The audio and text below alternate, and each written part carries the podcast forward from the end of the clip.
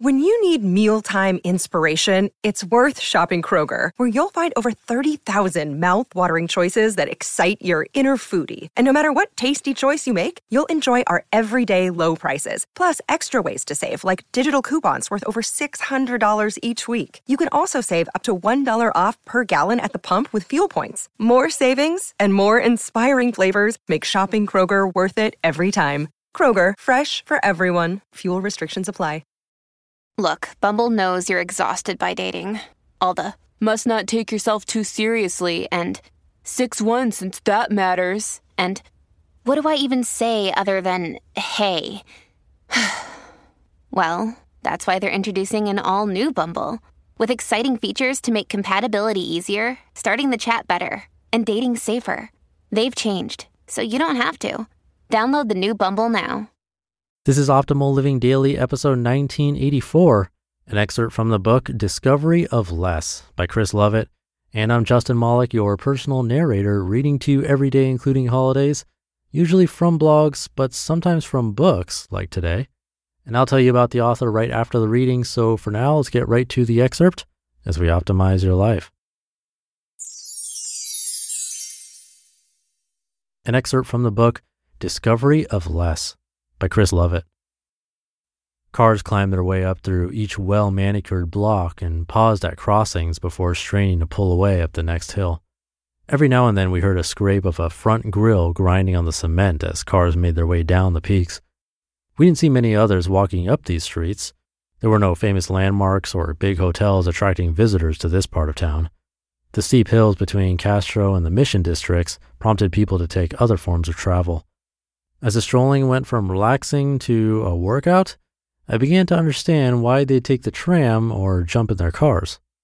Red and green sweet shade trees had been planted symmetrically on each side of the road. They were in full bloom and their leafiness stretched over parked cars and wide sidewalks. They'd been placed with precision, urban design in mind, no sign of roots or any pavement cracks. Hints of orange and jasmine aromas struck me through the air as I strolled past. Let a couple of cars go before we strode confidently across the crosswalk, knowing which way to look to safely make our way. Each block looked similar, but as I crossed 23rd Street, more bright colors appeared in my periphery and grabbed my attention. Hold up a sec, I said to Haley. There's something down the street.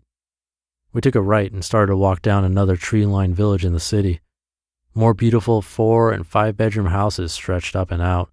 The sidewalks were pristine, and the trees again cut the concrete with their shade. One in the distance caught my eye. This one tree was different, didn't hang the same way as the others. From this distance, it looked like there was something in or on it. My pace quickened, and I saw hundreds of pieces of pink, blue, yellow, and white paper hanging from the branches. I wondered if there was a celebration of some sort and a local resident had decided to decorate this tree, only this tree. Closer and closer with each step, the colors became more vivid and more detail of the contents of the tree revealed itself. The bits of paper had writing on it. I took one in my hand. I wish for a healthy life for my friends and family. I picked up another. I wish my dearest friend finds peace. Above that, another white tag displayed.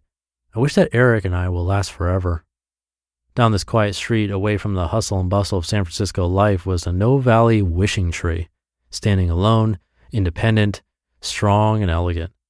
Haley and I spent the next 10 minutes reading out the written wishes. I wish I'll finish school and marry the love of my life. I wish for confidence. I wish for inner peace for me and my wife. Freedom for dreamers. I wish for love and no wars. I wish I was Beyonce. At the base of the tree was a small black chalkboard that read, Make a Wish in white lettering with a heart in the corner.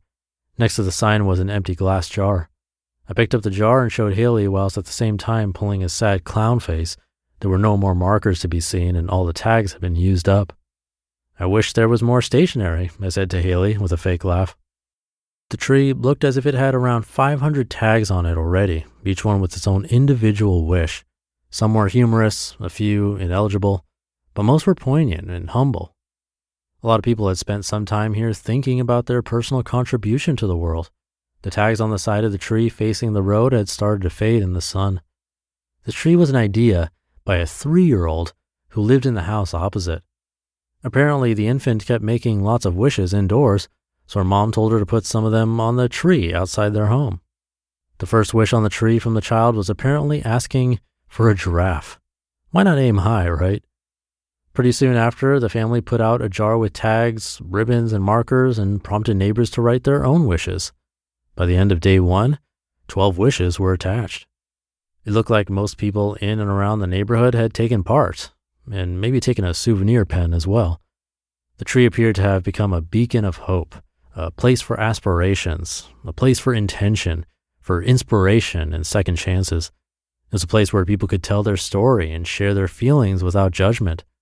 The tree also symbolized a place to stop and think.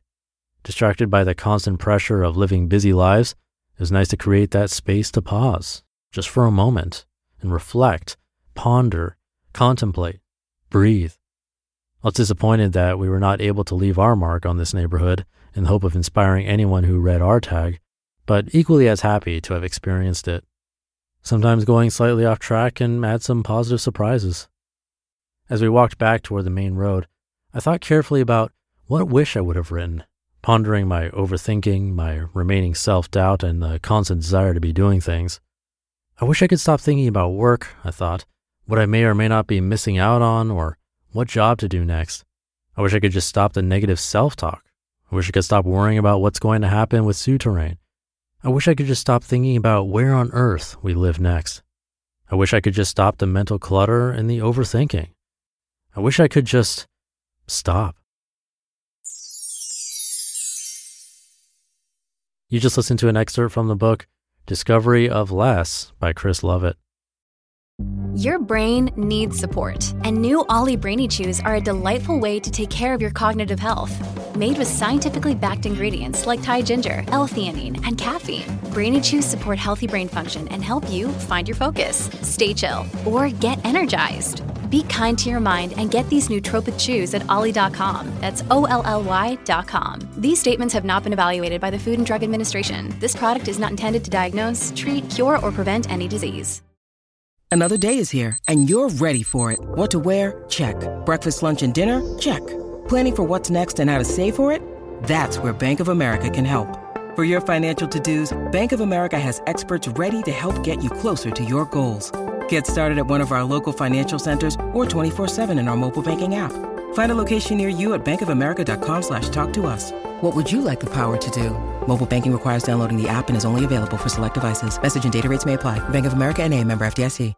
So today's excerpt was from chapter 10, The Wishing Tree, and it's launch week for him right now. Come learn more about Chris and the book Discovery of Less at lessisprogress.com.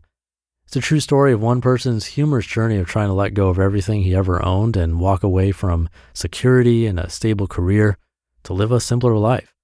And while it deals with important issues like emotional attachment, stress, sentimental attachment, debt, imposter syndrome, and all that fun stuff, there's always room for fun. And Chris brings color and flavor throughout the book. It's your companion to stepping out of the lost year and ditching all the stuff that no longer serves you to be the person you've always wanted to be and to do the things you've always wanted to do. So come by lessisprogress.com for more. I have that linked in this episode's description. And thank you to Chris for the excerpt and for being a regular author here on this show. But that should do it for today. Hope you're having a great day, and I'll be back tomorrow as usual, actually with another book excerpt where your optimal life awaits.